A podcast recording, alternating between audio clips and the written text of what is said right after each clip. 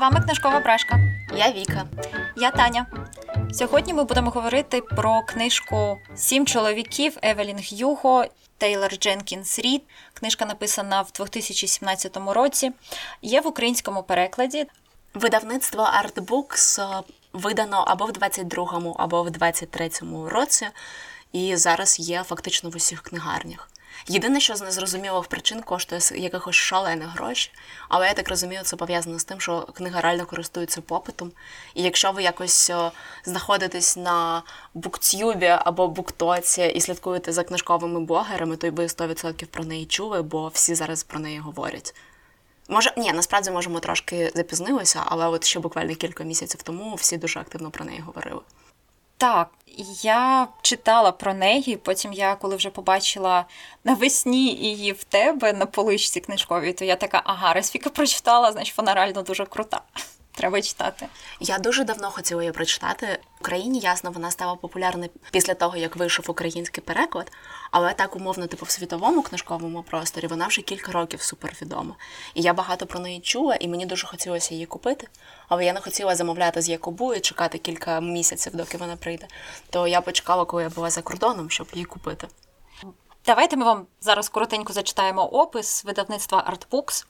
Евелін Гюго у минулому голівудська ікона кіно нарешті готова пролити світло на своє гламурне і скандальне життя.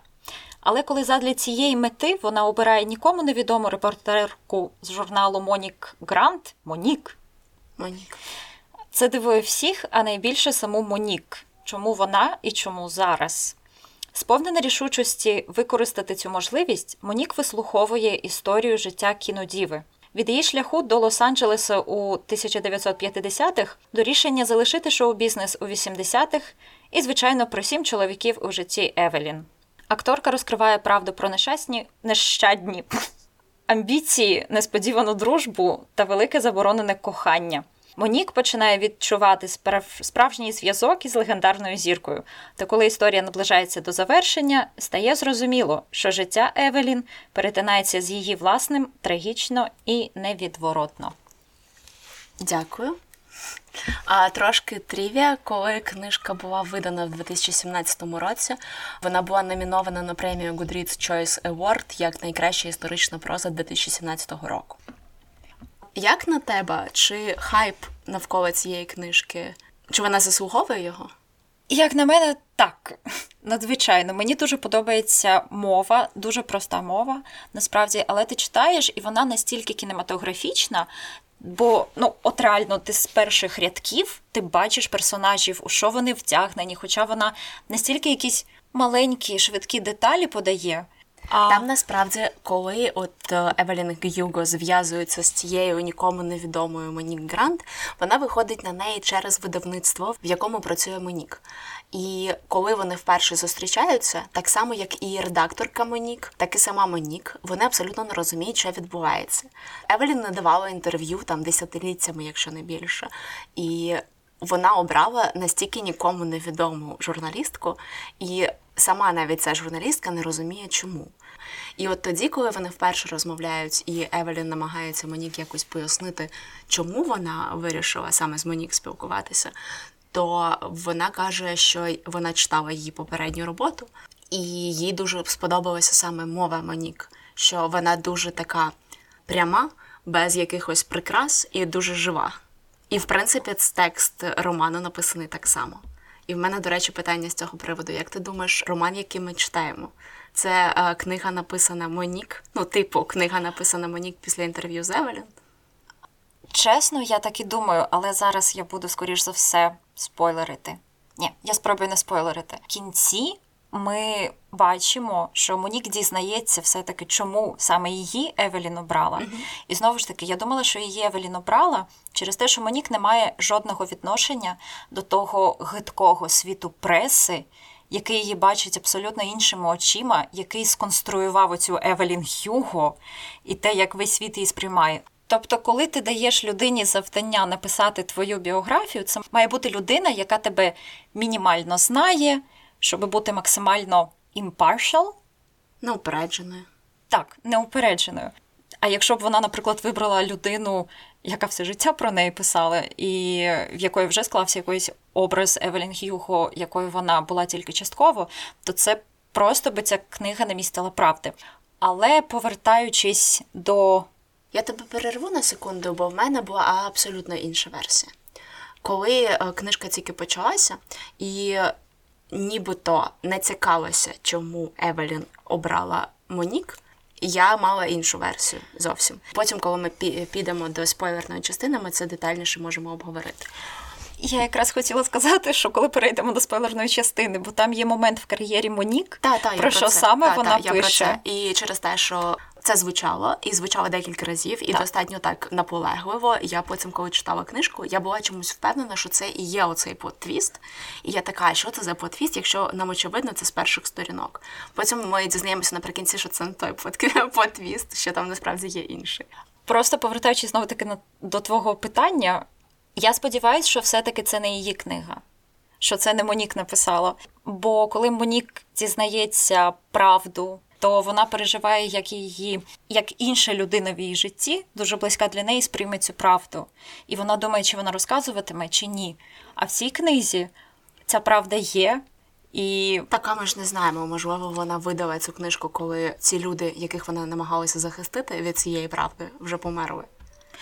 А, це дуже можливо, вона чекала. Там була така версія, от наприкінці книги, коли вона розмірковує, чи варто оцю маленьку дрібничку включати в книжку, наскільки треба бути чесною в цій книжці, то вона там припускає, що можливо я це зроблю набагато пізніше. Можливо, я ніколи це не зроблю. Ну тобто, можливо, вона вирішила все ж таки наважилась в якийсь момент. Можливо, настала цих людей, можливо, вона просто вирішила, що вони будуть готові це сприйняти. Угу. Просто е, чому я про це подумала? От через те, що те, як Евелін характер... охарактеризувала мову Монік, абсолютно точно охарактеризує і мову Тейлор Дженкінс Рід. І такий збіг абсолютний, то я подумала, можливо, це та книжка, яку ми читаємо у вас. Ну, ми з тобою говорили, що ми підготуємо одна для одної питання. І я трошки читернула, і я подивилася наприкінці книжки є питання для книжкового клубу. Я їх бачила, так. І там є одне супертупе питання, е, я тобі потім його скажу. Є одне класне, мені здається. В цій книжці вона ж називається Сім чоловіків Евелін Гюго. Є сім розділів. Кожний з цих розділів присвячений одному з чоловіків Евелін. І в кожного з цих розділів перед ім'ям цього його чоловіка, її чоловіка, є е, якась характеристика. Наприклад, бідолашний Ерні Діас це її перший чоловік. Далі океяний Дон Адлер, другий чоловік, легковірний Мік Ріва і так далі. Тобто оці прикметники перед ім'ям. Так от питання з цих питань для книжкового клубу звучало як як ти думаєш, кому належать оці характеристики? Хто їх дає? Чи це характеристики самої Евелін, чи це характеристики Монік, чи це характеристики взагалі амнішент е, оповідача? Я думаю, що точно не оповідач. Мені здається, що це Монік все-таки, бо вона ж працює з історією Евелін, вона записує всі ці інтерв'ю, і потім вона просто думає, як би охарактеризувати цих чоловіків, щоб е, читачі розуміли, з яким приблизно персонажем вони матимуть справу. Я думаю, що це Евелін. Там просто є характеристика Гаррі, чудовий добродушний стражданий Гаррі. Я не знаю, чи це б дала Монік, враховуючи те, що ми потім дізнаємося. Чомусь я сумніваюся, що Монік охарактеризувала б його таким чином. А от Евелін би якраз саме так його і охарактеризувала, бо в якомусь сенсі він був коханням її життя. Хоча, типу, вона ну, каже, що це не так. В мене зараз два питання, але давай я перейду до найдотичнішого. В принципі, просто хочу сказати, наскільки мені подобається те, як вона як дуже-дуже гарна жінка, конвенційно приваблива, використовує чоловіків, щоб досягнути своєї мети. Вся її індивідуальність базувалась на сексуальності, і це дуже-дуже сумно. Але знову ж таки, з самого дитинства ми бачимо, що це світ її так навчив. Ну так, тобто хотіла... вона існує в світі, де єдина валюта, взагалі, яку вона має, це її зовнішність, і вона її активно використовує, що їй частенько і закидають інші люди. Бо ну це справді моментами сумно, коли ти Це бачиш, що в принципі її почуття себе і своєї ціннісності, воно повністю е, пов'язано з її зовнішністю. Чоловіки захоплюються Евелін. Вони сприймають її як сексуальний об'єкт. Виключно. Один з її чоловіків, пам'ятаєш, Який? Макс, це режисер. Режисер, так. Так. Він думав, що він одружується з Евелін Гюго, а потім виявилось, що все те, що він знав про неї, він базував на тому, про що він читав, грубо кажучи, в пресі. Ну так, так його ж е, розділ, який присвячений власне Гаррі, він англійською disappointing. Ой, Так. Гаррі, вибач, Макс, звісно. Українською він аж ніяк не ідеальний через чотири дефіси. І, типу, насправді, от в цьому конкретно прикладі мені здається, що це не дуже вдалий е, переклад. Абсолютно. Бо суть в тому, що він її розчаровує. Бо вона якраз таки сподівалася, що він буде людиною, який її зрозуміє її і буде її партнером, який якби цінує те, що Так, вона бо він бачив сказати. її талант, він Та, був та, її та, режисером. та. А він виявляється, що це не так. абсолютно. Що це не так, так. В тебе є версії стосовно того, хто прототипи? Бо в мене є одна, і мені здається, вона більш-менш підходить. Але я не гуглила. Можливо, насправді в Евелін Гюгу є конкретний прототип. Але, на мою думку, це Ріта Гейсворт. Так, я також про неї думала. Я просто згадала: е, ну, по-перше, в неї було, здається, чотири чоловіки чи щось таке. Тобто не сім, але теж немало. А по-друге, я згадала, коли вона знайшла одного зі своїх чоловіків, який їй потрібен був дуже швидко, як його звали, Мік, Мік Ріва. Так, співак. От вона з ним, коли вже одружилася, то там була сцена, і вона сказала, що чоловіки лягають в ліжко з Евелін Гюго, а прокидаються зі мною. І я коли прочитала цю фразу, мені здалося, що я десь її чула. Так. Я загуглила цю фразу, і це фраза, яка належить Ріці Гейворд, бо вона сказала: чоловіки лягають в ліжко з гільдою, а прокидаються зі мною. А гільда це її оця Персонажка? Так, так, так. Це фільм, який зробив її суперзіркою. І причому вона була відома так само, як і Евелін Гюго, саме своєю оцією дуже очевидною сексуальністю. Тобто її там менше говорили за її талант і більше за неї як неймовірно сексуальну жінку. От. ну, Я думала про Ріту, тому що Монік її згадую декілька разів. Але враховуючи. О, серйозно? Так, її згадують в книжці декілька разів. Це уважно. До речі, це мене підводить до питання. Кого ти уявляла в своїй голові?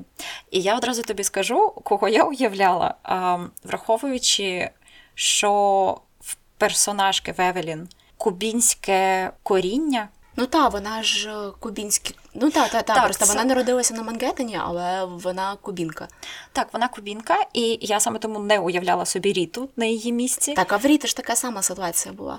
В неї батько, ну не не так, не така сама, але в неї батько іспанець, і в неї прізвище іспанське, там щось Кентіно чи Кантено, щось таке. І коли вона тільки починала свою кар'єру, вона грала виключно у цих екзотичних танцівниць, але щоб якось розширити її амплуа і зробити її більш для всіх те ж саме, що з Евелін відбувається. Її, по-перше, пофарбували, і вона оце її е, всім відоме руде волосся. Воно не було руде, бо вона ну вона темноволоса була. Е, А по-друге, вона змінила прізвище. Я про ці факти не знала. Та я вже потім дізнала. Просто я через цю фразу загуглила, бо я така, я точно її чула десь. Я собі уявляла італійську модель румунського походження. Ви точно її бачили в фільмі Пауло Соренціно Молодість Мадаліна Генея. Як виявилось, то все пластика на пластиці, але настільки природньо зроблено, що ти навіть собі якось не можеш це уявити, що це не її зовнішність. Так, от враження від її зовнішності таке ж, як я припускаю, було враження від зовнішності Евелін. Так, так. Там в тому, в тих питаннях до книжкового клубу е, було ще одне питання, максимально тупе. Е, Мені просто захотілося його з тобою говорити, бо я така, кому спала на думку, що це класне питання. Там було, який з чоловіків Евелін вам сподобався найбільше? Якщо ви прочитаєте книжку, ви зрозумієте, чому я кажу, що це тупе питання, тому що там е, шість е, абсолютно гидотних чуваків і Гаррі. Один нормальний чоловік, це в кінці вже сьомий, пам'ятаєш? Добре, добре, Він та, та, такий ні, ні, нейтральний, та, та, хороший. та, та, більш-менш. Там п'ять е, гидотних чуваків, Гаррі Та. і ще один ніякий. От і, тому, якщо ви відповідаєте на це питання не Гаррі, а якось інакше, Дон Адлер, то, наприклад. то у вас проблем. Так мене дуже сильно теж насмішило це питання. Мені здається, що всі виберуть Гаррі, бо це єдина найадекватніша людина, за яку ти переживаєш в книжці насправді, через те, що йому приходиться. Це був єдиний персонаж, якого я любила, який мені подобався як людина. Решта мені як людина. Ну, ні, Монік нормально, та вона нормально. А, ну вона наша оповідачка, Так, принаймні так, я її так, так, сприймала. Тобто вона якось виходить За межами історії. Так. Так. А, але окрім е, Гаррі, мені там ніхто не подобався. Було б дивно. Ні, ну теоретично тобі могла б подобатися там Евелін, я не знаю, Силія. Мені не подобалася ані Евелін, ані О, Силія. Силія мені категорично не подобалась. Це було моє питання до тебе, чи подобалась тобі Сілія, але щодо Евелін. Хто така Силія? Вибач, е, ви дізнаєтесь, коли книжку прочитаєте. Або якщо ви вирішите її не читати в другій частині цього епізоду, коли ми будемо спойлерити. Але Так. одна з головних е, героїнь цього роману це Силія. Силія Сан Джеймс. Вона теж акторка. Щодо Евелін, бо ти кажеш, що тобі Евелін не подобалась категорично. Ні, вона мені подобалась більше, ніж Силія, давай так. Але ні, скоріше не подобалася, ніж подобалась. Мені вона подобалась. Знову ж таки, я знаю, ти цю персонажку ненавидиш. А якщо ви слухали наші попередні подкасти, Gone with the Wind. Як Віднесені вітром. Так, дякую. Я завжди забуваю нормальний переклад. Віднесені вітром. Так, е, Вона тобі Скарлет нагадує? В тому, як вона досягала своєї мети, як вона ото йшла по головам, використовувала людей і казала, що якщо б мені треба було знову це зробити, я знову б це зробила. Вона мені не через це не подобалася. От в Скарлет мені, ну, Скарлет я не люблю, я ж казав. Вона не трьохвимірна, От, абсолютно. а Евелін я не за це. Тобто, от те, що Евелін якраз таки е, йшла до своєї мети, так, от як, як йдеться, так і йшла.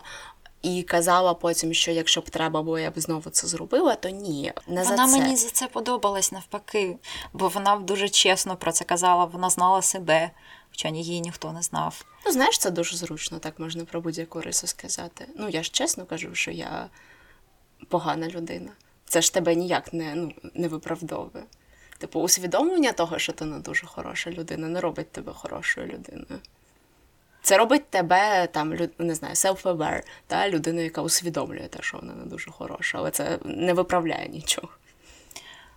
Ну, я розумію, а Але я не про це. Ну, і, і вона мені не тому не подобалась. Вона мені не подобалась те, що мені в ній, до речі, теж трохи не вистачало тривимірності. Через те, що я розумію, що це такий персонаж, така персонажка. Її так і хотіли нам подати. Що вона в першу чергу про свою зовнішність, але в результаті мені трохи не вистачало чогось від неї. Я не, не дізнав. Тобто, от коли вона вже літня, і ми розмов... ну, вона розмовляє з Монік, то мені вже вона цікава. А от в романі не знаю, я не впевнена. В принципі, я думаю, що ми можемо перейти до спойлерів. Єдине, що до того, як ми перейдемо до спойлерів, для людей, які зараз відпадуть, кому б ти порекомендувала цю книжку? людям, які люблять Голівуд, які, які хочуть зазирнути в старий Голівуд, як це все відбувалось, коли ще в жінки було менше прав. Ну, мені дуже сподобалась її історія. Я згодна, мені теж сподобалася історія. Один такий нюанс. Часто цю книгу описують як історію кохання. О, І хоча ні. техні... ні, технічно це не неправда. Але якщо ви просто любите е, історії кохання, то це не, не найкращий вибір. По-перше, кохання там дуже токсичне, просто неймовірно токсичне. Воно Так, ну, не знаю, з мого читацького досвіду, це одна з найтоксичніших історій кохання, з якими я стикалася, щоб це не було проговорено прямим текстом. Тобто тобі її подають, ні- ніби не така вже і токсична, а вона дуже токсична. А по-друге, не менш центральне місце там посідає історія дружби.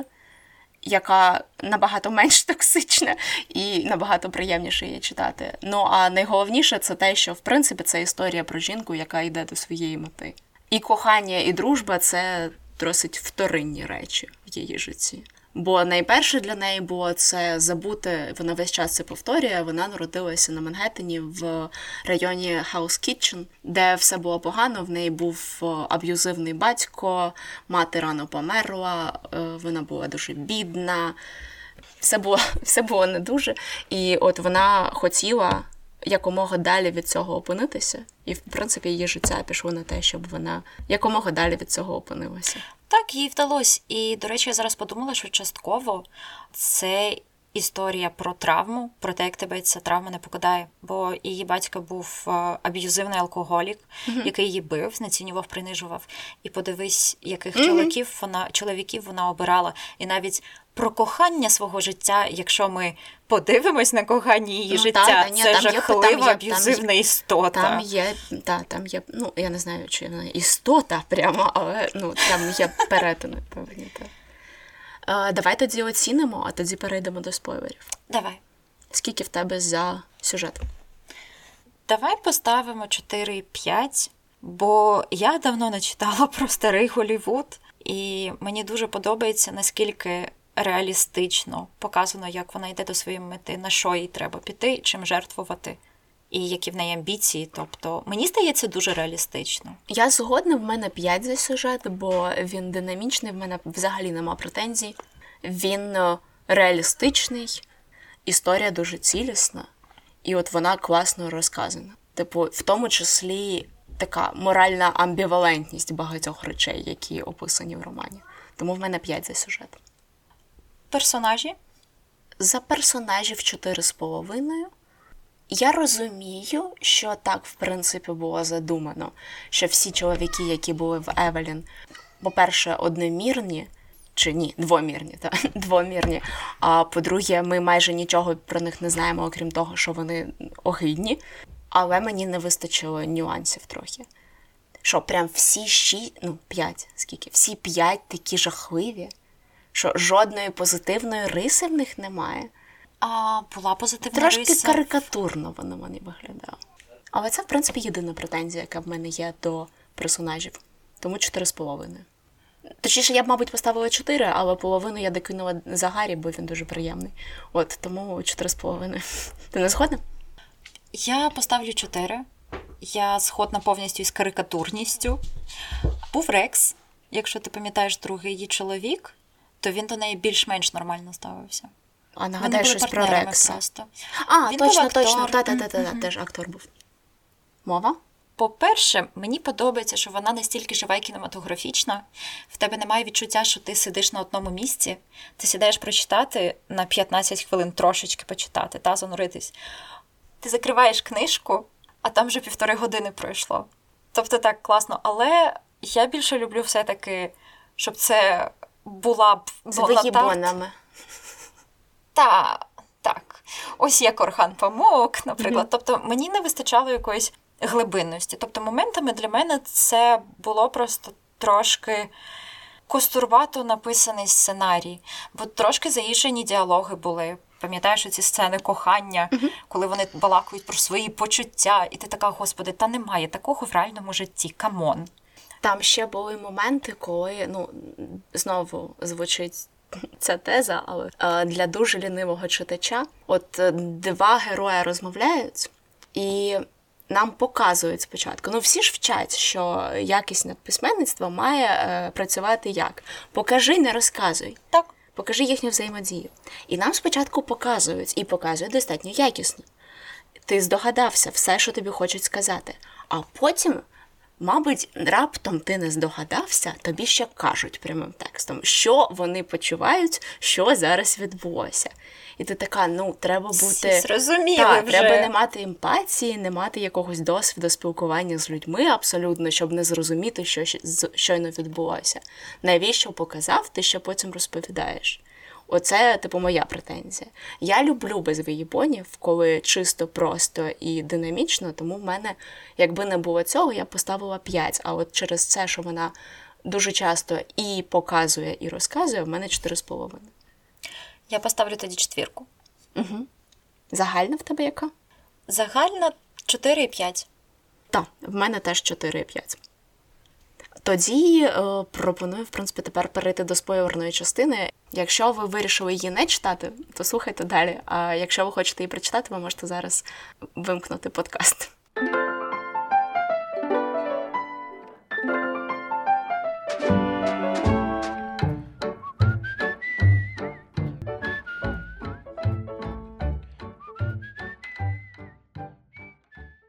Якщо ви все ще тут, то знову добрий день.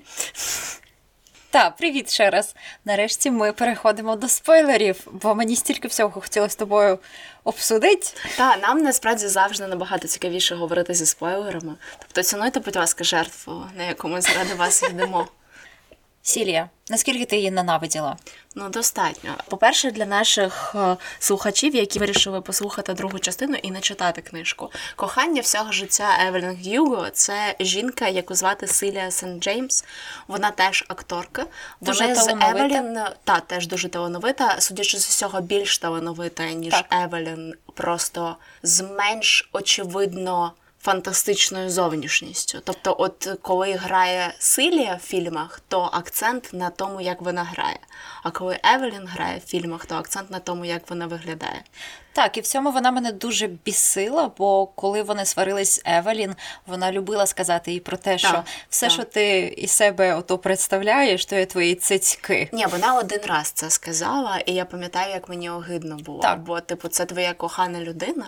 Навіть якщо ви е, сваритесь, типу, є певні кордони, які перетинати, мабуть, не варто. А вона просто от під час сварки така, та взагалі все, що ти є, це пара класних цицьок. На диво, Евелін має просто якесь колосальне терпіння, коли стосує, ну, Що коли- на неї не схоже так, насправді. коли мова про Силію, і вона їй таке пробачає. А от Силія Евелін не пробачає нічого, навіть речі, які б вона б мала їй пробачати, бо взагалі-то вони для неї. Секунду, я все ж таки скажу, як вони познайомилися. Давай. Вони разом, коли ще були дуже молоді. Здається, Евелін було чи 20, чи 21, а Силії було 19. Так. Вони разом грали в екранізації маленьких жінок. Так, це дуже мило. І Евелін грала Джо, а кого грала Силія? Дівчинку, яка вмирає. Мех, Мех? Ні, Це не Мех. дівчинка, яка вмирає, пам'ятаєш, вона в книжці малювала, якщо не плит- та, та, Така мрійлива, мила, мила. та, та, та, мила. та. От, ну, і це Бет. Бет, так, та, та. Точно. І там вони знайомляться. Спочатку вони друзі, вони десь, може, рік, та, чи трохи менше, вони близькі подруги. А потім е, Евелін дізнається від спільної знайомої, що Силія лесбійка, і це щось в ній перемикає, і вона вирішує, що вона теж е, закохана в Силію. І з того часу, в принципі, починаються їхні стосунки. Вони то починаються, то закінчуються, то починаються, то закінчують купу, закінчуються купу разів, але загалом вони лишаються разом. Ну, з перервами іноді в багато років. Все своє, та, все своє Двадцять? життя. Останні роки життя Силії, бо вона рано помирає від хвороби. 10 років чи 15 років останнє її життя вони живуть усамітнено з Евелін. В Евелін є те, що називається Борода. Це брат Силії, який знає про стосунки Евелін та Силії. І вони оце в трьох в чотирьох живуть разом з донькою Евелін на узбережжі десь в Іспанії, і горя не знають. Та й на момент брат Сілії це вже сьомий чоловік Евелін. Так, в останній. знову ж таки фіктивний шлюб. І він непоганий, до речі, бо він дуже гарно ставиться там, до доньки так, сілі, так, тобто так. заміняє її батька. Батько дитини Евелін це Харрі. Я думаю, ви здогадали, що це може бути він, враховуючи, що він дуже класний персонаж. Гаррі це один з семи чоловіків Евелін, якщо я не помиляюся, П'ятий. п'ятий. Та насправді це її найкращий друг. Угу. Він гей. Таким чином, власне, вони і вирішили оформити свої стосунки, бо це їм зручно.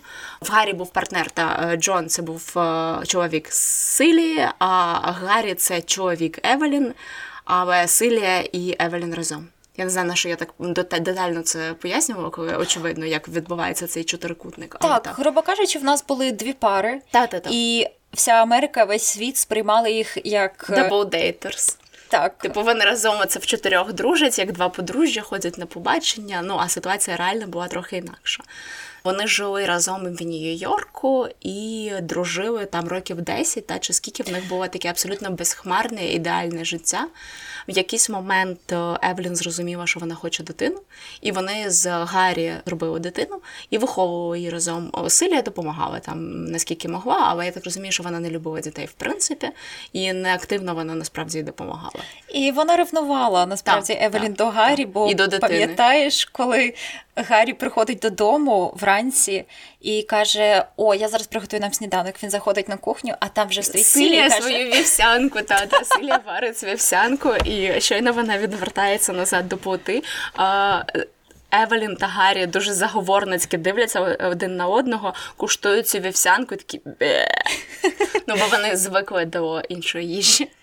Так, то Сілія вона нібито помітила цю територію, і наскільки вона не впевнена. Тобто я розумію, звідки це росте. Вона лесбійка в 60-х, 70-х, коли оці гоніння, як на відьом, відбуваються. Але знову ж таки, це трошки не повністю виправдовує те, як вона до Евелін Вона не ставиться. довіряє, та, вона абсолютно не довіряє Евелін, особливо коли це стосується її стосунків з чоловіків. Бо Евелін бісексуальна жінка. Тобто, от, наприклад, її другий чоловік Дон Адлер, який її бив. Він теж був актором, і коли кар'єра Евелін тільки починалася, їх спеціально звели, щоб вони були цієї power couple, яку mm-hmm. обожнює увесь Голівуд, і це сприяло і кар'єрі Евелін, і кар'єрі Дона. Насправді ти ж пам'ятаєш, що Дон був теж коханням Евелін. Вона прямо шалена була в нього закохана. Та-та-та, я от якраз про це і хочу сказати. А, вибач. Ні, ні, е, я хочу хочу сказати якраз таки, що Евелін щиро кохала Дона. Так. І вона заходила неймовірно привабливим. Їй дуже подобався секс з ним. І от перший час до того, як вони одружилися, і він просто змінився кардинально, бо до цього він, в принципі, добре на неї ставився. І в них були гарні стосунки. А тоді вони одружилися, і він почав поводитися ну просто ну, жахливо. Типу, окрім того, що він пиячив, він її бив і так далі. Але от Силія воліла ігнорувати те, що на відміну від неї Евелін не лесбійка вона любила свої, ну, типу, деяких чоловіків, з якими вона була. Силія намагалася ніби не помічати цього. Але коли вона стикалася з спростуванням оцієї своєї ілюзії, закидала Евелін, як мовляв, вона жахлива, неталановита і використовує свою сексуальність для того, щоб всього досягти. Що насправді вона нічого з себе не уявляє. Так, це було дуже боляче читати. Так, і це достатньо, ну так чи інакше, це достатньо часто повторювалося. І чомусь ми так і не дочекалися якогось вибачення від силі. Так. Воно було, але якесь таке, ну, ніби й не було. Навіть коли багато років по тому вони вже зійшлися знову, і вони вже такі достатньо літні жінки. Ми так і не почули, щоб Сілія широ сказала, що вона розуміє, що саме вона робила не так.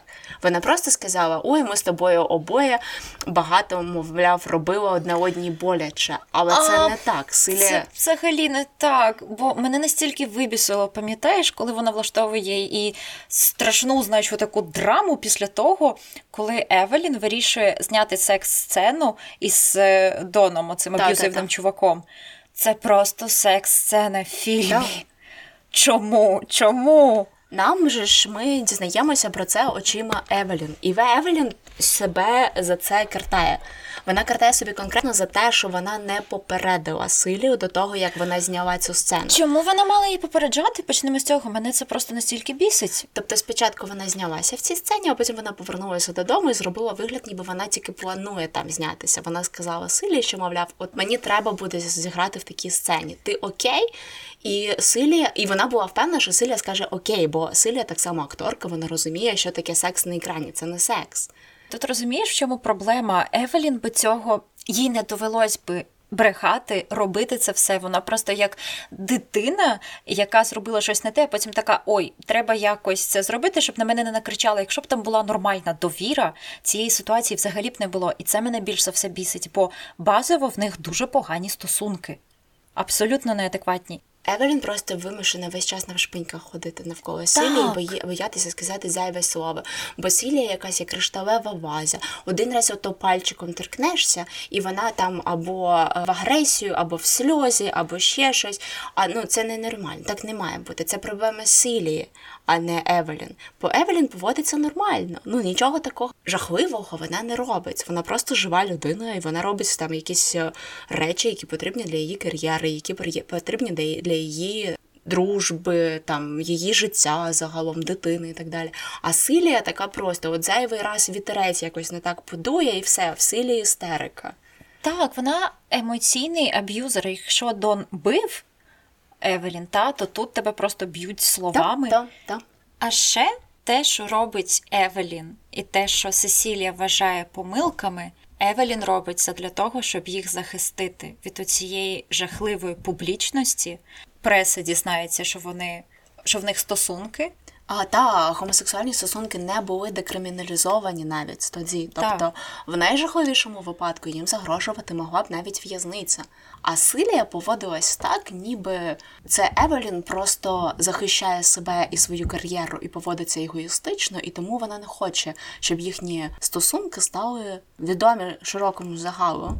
Сесілія просто дуже інфантільно, інф... інфантільна, бо вона вимагає від Евелін вийти і прокричати на весь світ, що ось в мене є жінка, я її дуже люблю. А Евелін каже: Ти ж розумієш, що я що я зараз в шлюбі з Гаррі, і він гей, і в мене є дитина. І просто а, ми тобто не вона може своє життя дитину, показуємо. Гаррі може бути ще гірше. Окей, чому ти тоді думаєш, що Сілію ввели як таку неприємну персонажку? Якщо чесно, в мене є враження, що Тейлор Дженкінс Рід, авторка наша, не думає, що Силія неприємна героїня. О! В мене не було такого враження. Ну бо іноді тобі, типу, точка зору автора на героя чи героїню, вона зрозуміла. Ясно, що треба використовувати show don't tell, покажи, не кажи, але нам і не показали, що вона розуміє, що Силія не дуже класна людина. Ми багато почули про те, що Евелін усвідомлює, що вона не ідеальна, а про те, що Силія зовсім не ідеальна. Ми тільки самі можемо висновок зробити. Я так і не побачила в книжці якогось активного засудження силі. Евелін її виправдовує весь час, бо вона її кохає. І через те, що ми сприймаємо все очима Евелін, то складається враження, що ми теж типу маємо виправдовувати силі.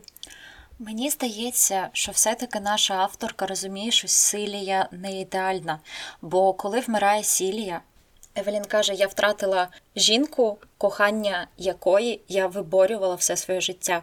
Тобі не треба виборювати чиюсь, чиюсь любов. Бо це знаєш, це conditional loving, тобто тобі ставлять умови, за яких тебе будуть любити, якщо ти їх виконуватимеш. І це проблемно. Я, до речі, так не считала. Ні? Так. Ну я більше я це читала як черговий маніфест, тому що Силія була коханням була коханням всього її життя, по-перше. А по-друге, те, що вони жили в такі часи, коли їхнє кохання було ще важчим і ще небезпечнішим, ніж воно було б, скажімо, зараз. Я більше зв'язала це не з силією, а з обставинами, але можливо це я просто не зрозуміла.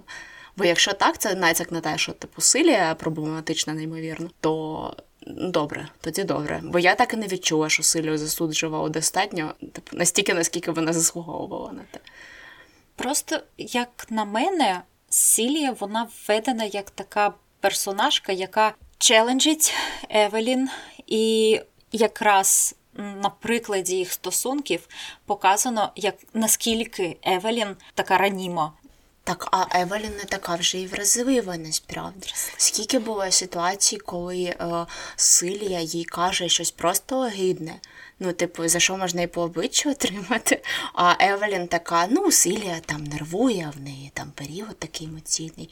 Я не хочу ще більше сваритися, Жертва тому я тому я нічого і не буду робити. Ну, та, це ж Силія. Силія ніколи не казала, що вона ідеальна. Ну, але хіба це виправдання?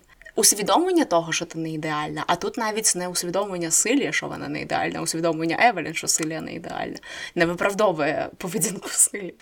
Пам'ятаєш ситуацію, коли це ще вони молоді? До того, як в них було це іделічне життя в Нью-Йорку в чотирьох, uh-huh. коли вони вперше намагалися побудувати стосунки, Евелін і Силія мається на увазі. І для того, щоб приховати їхні стосунки, Евелін каже Силії, що, мовляв, я одружуся от з цим Макс... музикантом Мік Мік, Мік Ріва. Одружуся з цим музикантом, бо він весь час повторює, як він мене хоче публічно. Тут же ж розірву шлюб. Чи не вона не казала? Ну, коротше, вона сказала, що типу Силія, ти просто сиди, і я все вирішу. Вона це робить заради їхніх стосунків. Ба більше вона їй проговорює, що вона збирається робити. Вона їй не каже, що вона з ним переспить. Ну так, але там так очевидно. Потім, коли вона каже Силі, ну так це ж було зрозуміло. Я така, ну так, це було зрозуміло. А, а Силія така, ні, ні, мені не було. Мені теж не зрозуміло. Я думала, що вона його якось споїть. І вони будуть в Лас-Вегасі, вони просто розпишуться і роз'їдуться. Тобто вона щось таке придумає, щоб якось не зачепило Сілію, бо на той момент вона вже знає, наскільки Сілія ревнива і не впевнена в собі. Ну окей, мені ні, теж було незрозуміло. Ні, ні, мені було зрозуміло саме тому, що типу його Міка показали як у цього чувака, такого стандартного, який хоче тебе, доки він тебе не, не отримав. Отримав все, йому далі не цікаво, і можна забути, і все добре. Так, і от через те, що його таким і подали, то uh-huh. я очікувала, що так вона з ним переспить. Він тут же ж втратить до неї ну, інтерес взагалі, і все, і вона зможе собі жити далі. Мені було дивно, що Силія потім такий шкандаль влаштувала. Мені було ще неприємніше, коли Евелін, це не ця сварка після декількох сварок. Вона приїхала до неї в готель, вона виламувала ці двері, вона кричала про те, як вона її любить, е, ревіла, і Сілія просто нічого не сказала. Це все бачила. Ага, а це... потім багато років по тому вона ще сказала: ти недостатньо, мовляв, намагалася. О! Типу, так, от в моменті я не була готова, тому я з тобою не пішла на діалог, але чому ти знову не намагалася? Sorry, а ти чому не намагалася? Так, прошу питання. Коротше, ну, Сілія неприємненька, м'яко кажучи. Ну, І мені якось прикро, бо багато було ситуацій, коли в Евелін був шанс стати щасливою. І якби Сілія просто якось зникла, то вона могла б зустріти ще когось і, ну, коротше, і жити собі. Давай перейдемо до. До плот-твіста? Там їх два. Окей, основний. Так, до основного. Тому що ми вже подумали про те, наскільки ми поговорили про те, як ми ненавидимо Сесілію. Я коли починала читати книжку, там же ж буквально перші сторінки е, стосовно Монік говориться, що вона написала фантастично класну статтю про асистований суїцид, і що це найвдаліша її робота, і всі її компліменти, які вона отримує там від редакторки своєї, і так далі, це в першу чергу за цю статтю. Вона дуже така з нюансами, дуже глибоко досліджена, дуже класно написана, дуже емпатично написана. І тому, коли з'явилася Евелін раптом, тобто вона хотіла саме Монік, я була абсолютно впевнена, що. Причина, чому вона взагалі хоче, щоб це саме Монік писала її біографію, це те, що вона просто хоче піти з життя. Так. Бо на той час, як ми дізнаємося з першої ж сторінки книги, Евелін померла донька. І от я думала, що на тлі цього, то вона просто хоче Монік, через те, що Монік допоможе їй піти з життя. Тому я була впевнена в цьому всю книжку, і така невже це буде plot twist. Це ніякий не plot twist, це одразу зрозуміло. Так, але це не plot twist. Plot twist, який в нас Монік всю, всю книжку думає, вона не вірить все-таки в те, що Евелін суперзірка, вибрала її нікому невідому райтерку написати біографію Евелін. І вона каже, тут щось інше. І все, всю книжку ми думаємо, та що ж то таке, та що ж то таке, та що ж то таке. На самому початку книжки ми дізнаємось, що в Монік, коли їй було років вісім, напевно, а в мері її тато. Я не пам'ятаю, чи там кажуть, чи він розбився в автокатастрофі. Кажуть, кажуть, кажуть, що він загинув в автокатастрофі, і він був п'яний за кермом. Про це мова йшла на початку, бо суть була в тому, що е, Монік і її мамі довелося якось з цим примирятися, бо насправді до того її батько взагалі якось. Не пив особливо і ніколи не був цією людиною, такою безвідповідальною, яка б п'яна сіла за кермо. Я пам'ятаю, що про це мова йшла. Бо це для Монік така маленька криза була, бо їй довелося оцей образ, ідеалізований образ свого батька, який дуже класний був і дуже її любив. І в них дуже теплі стосунки були. Що їй довелося якось потім перетравити інформацію, що її батько п'яний сів за кермо. Так. І вже під кінець історії наша Евелін. Не під кінець. Ну добре, так, давай під кінець історії. Там... Це останній день їх запису інтерв'ю. Е, Так, ні, просто до того, коли Евелін розповідає свою історію, в якийсь момент Евелін на той момент років 40 гине в автокатастрофі її Гаррі, її найкращий друг. І це, звісно, трагічний епізод. Але ми його сприймаємо як трагічний епізод через те, що гине Гаррі. По-перше, найприємніший персонаж в цій книжці. По-друге, найближча людина Евелін. Що вона робить? Просто в чому її провина? Вона бачить автокатастрофу, коли вона вже сталася автокатастрофа. Вона підбігає із своїм водієм до машини, і вона бачить, що за кермом був Гаррі. Щоб захистити Гаррі, Евелін міняє місцями Гаррі і чоловіка, який з ним їхав. Бо Гаррі сидів за кермом, і в Гаррі Гаррі був відверто п'яний. І вона розуміла, що так як Гаррі теж відома людина, він продюсер, то вся преса напише про те, що типу Гаррі Кемерон вбив людину, п'яний сидячи за кермом. Тому вона міняє їх місцями, відвозить Гаррі до е, лікарні, бо цей чоловік був мертвий вже, коли вона їх знайшла в машині. Гаррі відвозить до лікарні. Гаррі помирає. В результаті в лікарні це дуже трагічно. Але вона якби робить оцього чоловіка винуватцем в цій історії. І от на останніх сторінках книжки ми дізнаємося, що ми дізнаємося. Що чоловік, який загинув і якого вона зробила злочинцем в очах преси і суспільства, це батько Монік. І оце одне речення в Тейлор Дженкінс Рід такого дуже багато, коли розділ закінчується одним реченням, яке дуже ефективно, типу, е, лишає це враження. І от той розділ, коли наприкінці книги вона нарешті каже Монік, в чому ж справа. Вона каже: людина за кермом була темношкірим чоловіком на ім'я Джеймс Грант. І я одразу не зрозуміла, бо я забула, що прізвище Монік це Грант, а потім в наступного роз... в наступному розділі розділ починається з того, що Монік така, що. Так, бо це йде в розріз з тим, наскільки класне в неї було дитинство, і наскільки класно про батька відзивалась мама. Так, просто потім ми дізнаємося, що в них були класні стосунки з мамою, ну, типу ідеально теплі, дуже милі, і я думаю, він любив принаймні цю жінку. Так. Але він любив її так, як Гаррі любив. Так, скоріш за все, та історія була така. Але от виходить та, що Монік зізнається, і що її батько був в стосунках з чоловіком, і що е, він невинний в тому, що він загинув. І це була єдина ситуація, єдиний момент в книзі, коли я була дуже зла на Евелін. Хоча я її розуміла, чому вона це зробила. Бо вона каже мені, що якщо б в мене був чудовий тато, і з ним таке склалось, а в мене вона каже, не було такого чудового тата, то мені б хотілося дізнатися таки правду, і щоб мені сказали, що насправді він не був такою людиною, як про нього в пресі написали. І я була дуже на неї зла, бо тебе про правду не питали, значить ти мовчиш. Ось і все. Я не впевнена. Ну, я не знаю, чи від червоної пігулки, чи синя пігулка взагалі. Так само, як і Монік, здається, не була впевнена. Ну, вона була дуже на неї зла. Вона була типу, що мені з цією правдою вона робити була тепер? зла на те, що Евелін зробила. На те, що вона розповіла їй правду, в неї були змішані почуття. Типу, е, вона не було це не було із серії 100% краще, щоб ти мені ніколи про це не казала, і я ніколи про це не дізналася. Це не так було. Це була її перша емоція, а потім вона вже якось почала осмислювати все.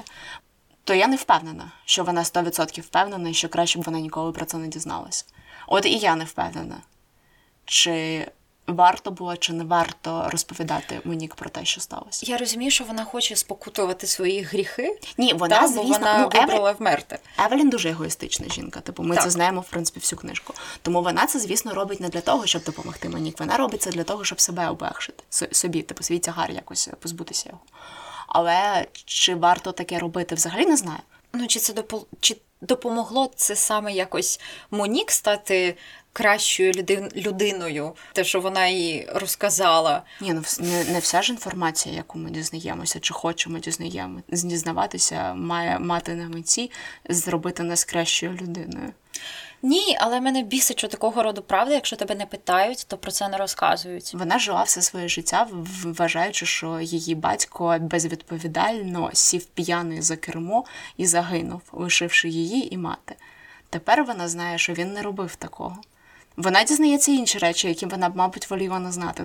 Але водночас вона принаймні більше не вважає свого батька безвідповідальним мудаком. Так там і так понятно, що вона дуже любить свого батька, незважаючи на те, що.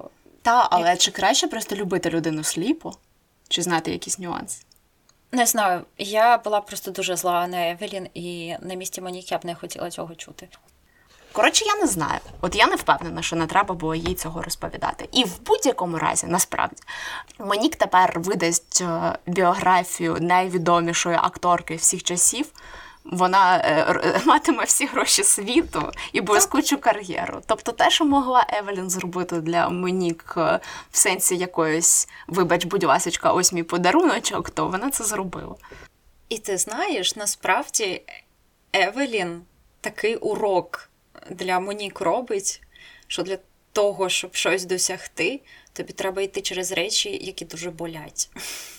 Мабуть, бо Монік нам спочатку трохи показує, що вона така млява квола і так. не вміє за себе постояти.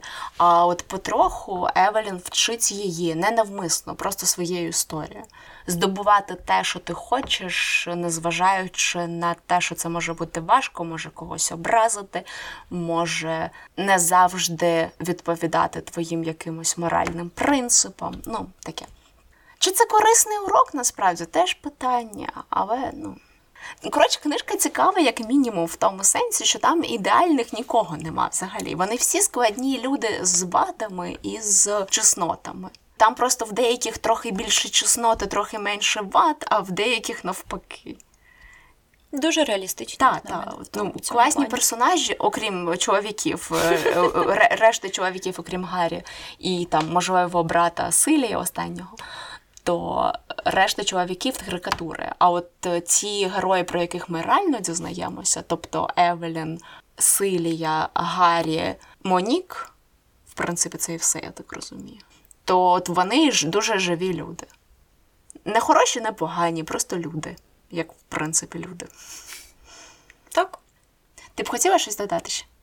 Напевно, ні. Тоді пропоную перейти до наших некнижкових рекомендацій за традицією. Яка твоя?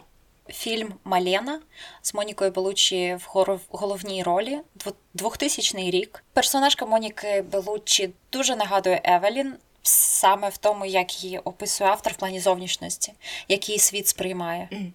Дії відбуваються під час Першої світової війни. Чоловік Малєни йде, йде на фронт, вона лишається одна, і показано, що вона робить для того, щоб вижити суспільстві, в якому все контролюють чоловіки, як вони її хочуть використати, як до неї жінки ставляться потім. Mm-hmm. Якщо ви дивились фільм, то ви, напевно, пам'ятаєте кульмінаційну сцену, де всі жінки суспільства мстять їй за те, що вона гарна, і їй треба було виживати так, як вона виживала. Якщо не дивились, подивіться. А моя некнижкова рекомендація сьогодні абсолютно не пов'язана з сім чоловіків Евелін Гюго, але е, чогось е, останній тиждень TikTok е, дуже вперто пхав мені шматочки цього фільму, і я згадала, який він гарний. Це Вік Аделайн з Блейк Лайвлі. Якщо ви не дивилися, то подивіться це про жінку, яка не старішає. Вона в якийсь момент перестає і не старішає. І відповідно, наскільки їй важко жити, наскільки їй важко побудувати якісь реальні стосунки з реальними людьми, які, на відміну від неї, старішають. І там дуже гарна Блейк Лайвлі. Тоді це, в принципі, все, що ми сьогодні хотіли сказати. Так, гарного вам тижня і гарних книжок. Па-па! Па-па!